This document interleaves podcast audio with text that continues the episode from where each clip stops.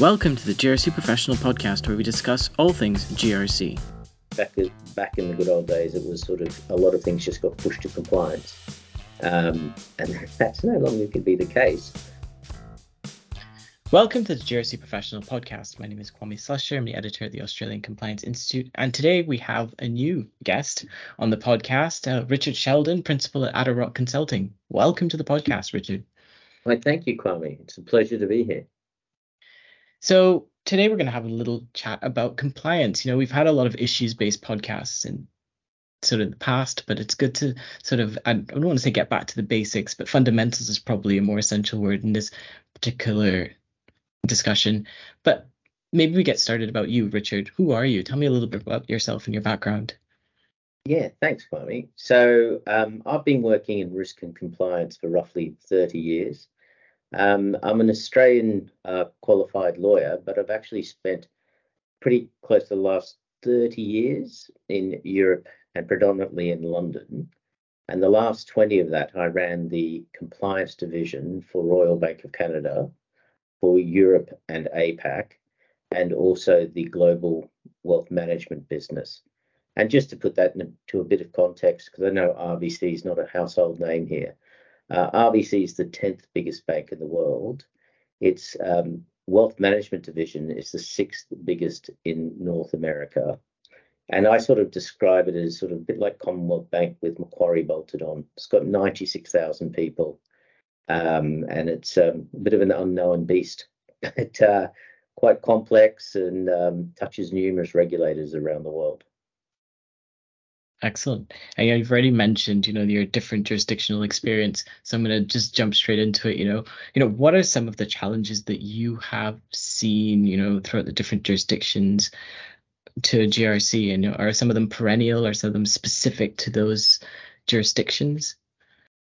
Well, I think I think it's across the board. Like just the sheer pace of regulatory change and regulatory fatigue, uh, particularly for banks and financial institutions in the UK because they had a very rough GFC. And I think a lot of what we're seeing now, be it FAR, CPS 511, CPS 230, that did come in earlier into the UK. So it's sort of settled down a little bit, but there is a lot of regulatory fatigue, I think, across the board. I think second point is just the increased regulatory expectation on compliance officers, risk officers, the board just continues to be ratcheted up. And I haven't seen that. It's that's not relenting in any way. And then I think sort of third one there has been, I think there is still an, a, a lack of real understanding between what is first line, second line, and to a lesser degree, third line responsibility and accountability. And I think each organization does it slightly separately. I think, I mean, differently. I think, you know, there's no real clarity from the regulators on this. And I think that causes a lot of anxiety and confusion across a lot of banks, super funds, and insurance companies. Yeah, sure. And I know you said across the board, but are you seeing this those challenges as as well as that sort of misunderstanding of where those lines sit within an organization in Australia since you've been back here? Uh yes. And I think I think you know there has been a huge amount of regulatory change having to go through organisations since the Royal Commission. Um, but I think now with this new wave coming on, this is going to be exacerbate some of those issues. And I think there's a real opportunity to learn from the UK and Europe in relation to how institutions have implemented similar regulation, and particularly in relation to how you operationalize them and sort of pitfalls and mistakes that people have made or good practice. Because I would say this every organization is different, and you do need tailored solutions, and you really need to think what is the purpose of the regulation and how is the best way to calibrate that to your individual organization. Excellent. Well, you know, this podcast is too short for us to necessarily solve all of those challenges, but I think we agreed before the podcast that we'd we'd have a bit of a chat about the sort of delegation of duty for the compliance professional. I guess as as one of those ways of tackling some of the challenges. So I guess how would we define this delegation of duty, and can you give some broad examples of what that might look like? Yeah, sure. Like as an executive, you've got a number of key responsibilities what you're what you're accountable for depending on the size of the organization, you're not going to be able to undertake all those component parts of your accountability. So you have to allocate them to various members of your teams and direct reports. Uh, and then you have to make sure that they're actually being done because at the end of the day, the ultimate risk for making sure they're implemented correctly vests with you as the compliance officer. So it's really breaking down your role into its component parts and then allocating them to people within your team to execute those. So, by way of example, in my role of head of compliance for Europe and APAC, and particularly for the UK side, my regulated accountability was for compliance with the regulatory regime applicable to our capital markets, wealth management, and fund services businesses. So that's quite a broad that's quite a broad area. So then it was looking at breaking that down into the key parts of that mandate, which is what we did have was advice, which is giving advice and training and policy development to the business, and that was for all three business lines. Oversight, monitoring, and testing, and that's the key surveillance aspects of that. Privacy, regulatory change, and that's a sort of a key issue. Uh, employee compliance, which is, you know, the aspects of PA dealing, conflicts, um, where that's more internal to the organisation itself, uh, and then reporting and governance, which is, you know, in these roles and needing to provide assurance to stakeholders, the boards and regulators, that's quite a key area. Oh, excellent. And you know, talking about that as a key area, what are some of the significant challenges that a compliance professional might sort of face when trying to get this delegation of duty piece right? First of all, it's a lack of clarity of your role. Now, it can be compliance, I'm sure, can be a really broad church as to what you're responsible for. And I think making sure that it is clearly understood that and this is normally which vests with compliance, that you're responsible for the ASIC rules primarily, and those that relate to how the business conducts itself with customers and the markets. Um, so, just as an example, what I did, I came up with a definition of compliance risk and made sure that it was quite clear that this was not prudential mm. and only related to those aspects. So that's sort of that's the first area, a lack of clarity for what you are accountable for as a whole. Second is the shared accountability, which you can't get away from, and particularly areas of cultural conduct risk or whistleblowing, where you will be expected normally to play a role, really narrowing down as to what you are responsible for before you start delegating that out to your um, direct reports and key people within your department. Um, I think next one is a lack of acceptance by people that they actually want to undertake this because, you know, there is a lot of there is a lot of accountability that rides with this. You are expected to perform, and in this day and age, you know, there's consequences if you're not meeting those high standards. So some people don't want to take the role, and that is something that needs to be developed. And you also have that where you have sometimes a non-acceptance that something that you may think fits within another function is not compliance. That's that's more of a broader aspect. The other key things is you have to have competent people to be able to undertake it. So that you just can't delegate to someone. You have to be able to have a rationale as to why you're delegating to that individual and that they are competent.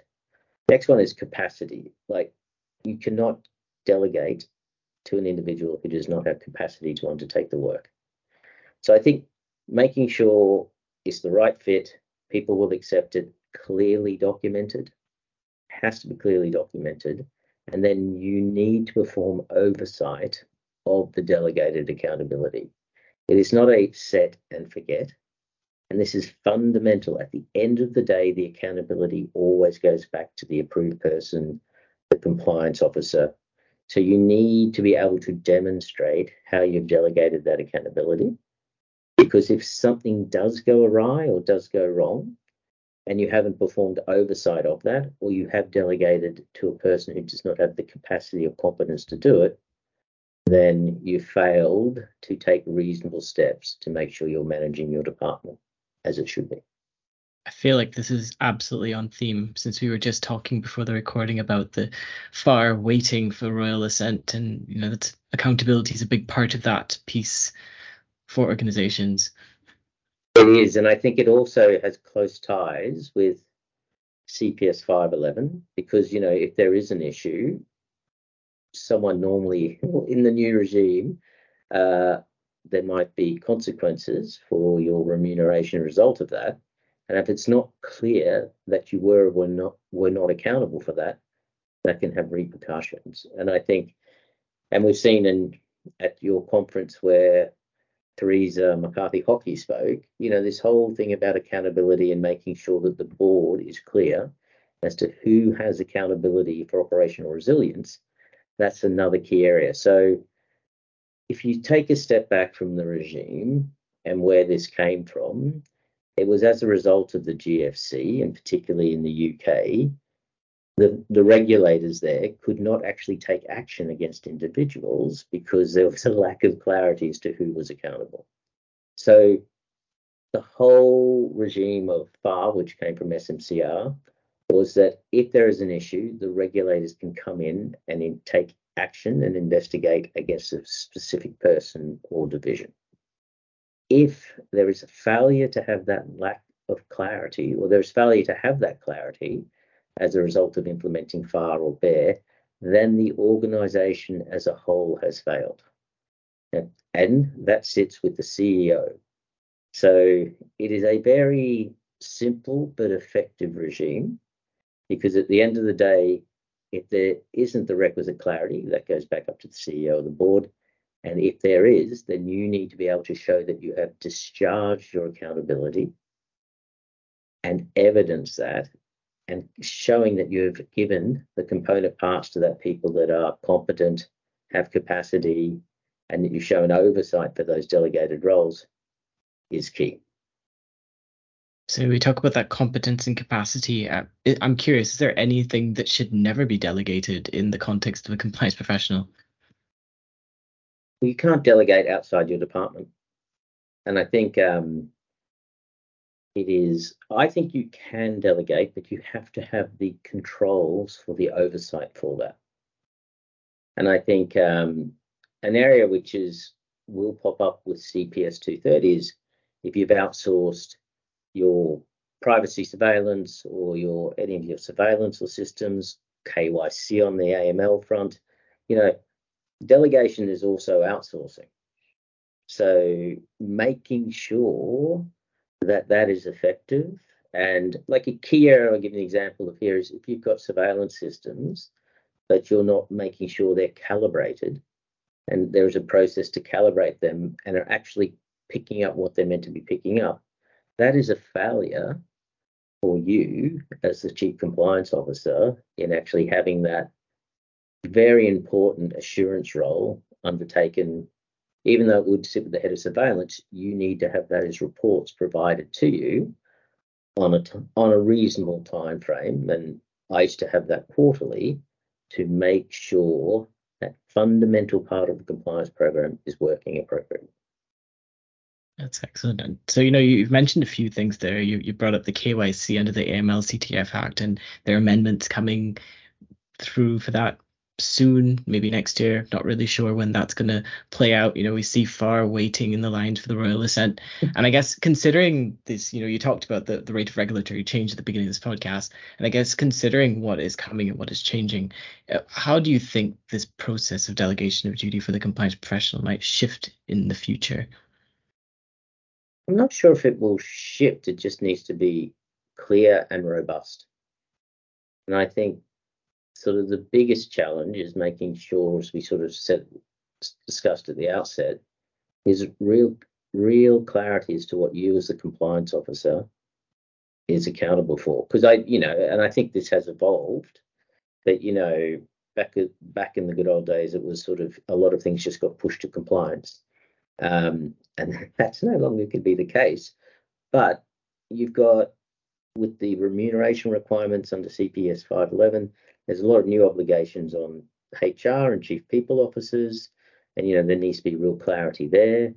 Whistleblowing is another area where there needs to be clarity, and I think assurance and what is the role between first and second line in relation to because I know some of the bigger organizations have an assurance function within first line, some of it sits in second line.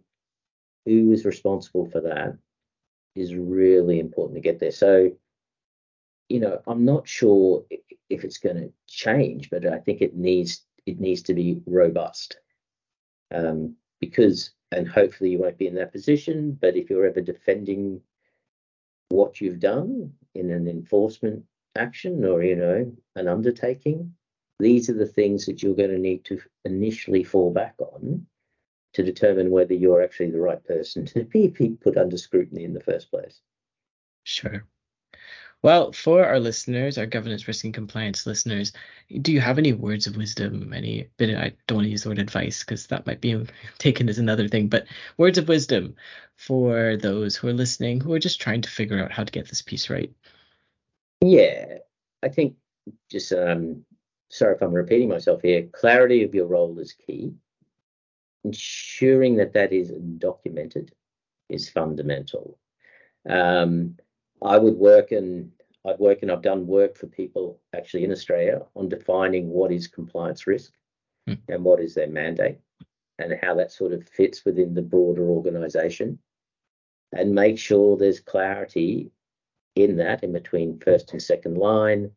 Regulatory change is also another key area which I think there's um, can be confusion as to who is accountable, and particularly that raises its head post implementation when there may be issues, be that on, and you can see that in trade and transaction reporting or other areas, you know, which you think should fit in the front line or in the operations team, and that hasn't really been documented.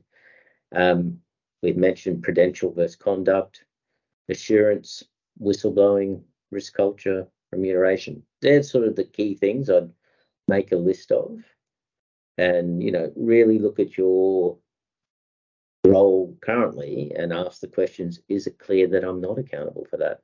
And sort of going back to FAR, you know, there's not a lot of clarity in relation to what has been produced so far as responsible, you know, for an approved person for compliance, and even the uh, functional areas that ADIs, which were published recently, I think in July by both APRA and ASIC, which is consultation. So there's not a lot of detail on this.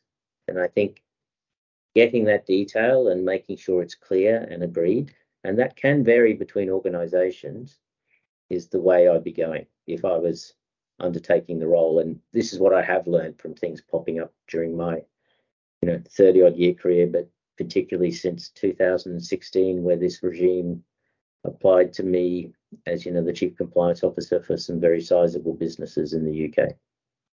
Yeah, sure. Well, thank you so much for your time this afternoon, Richard. Pleasure. Uh, hopefully, having the podcast again soon. Okay. Have a good day. This podcast has been a production of the Australian Compliance Institute, and the music was done by Rob Neary.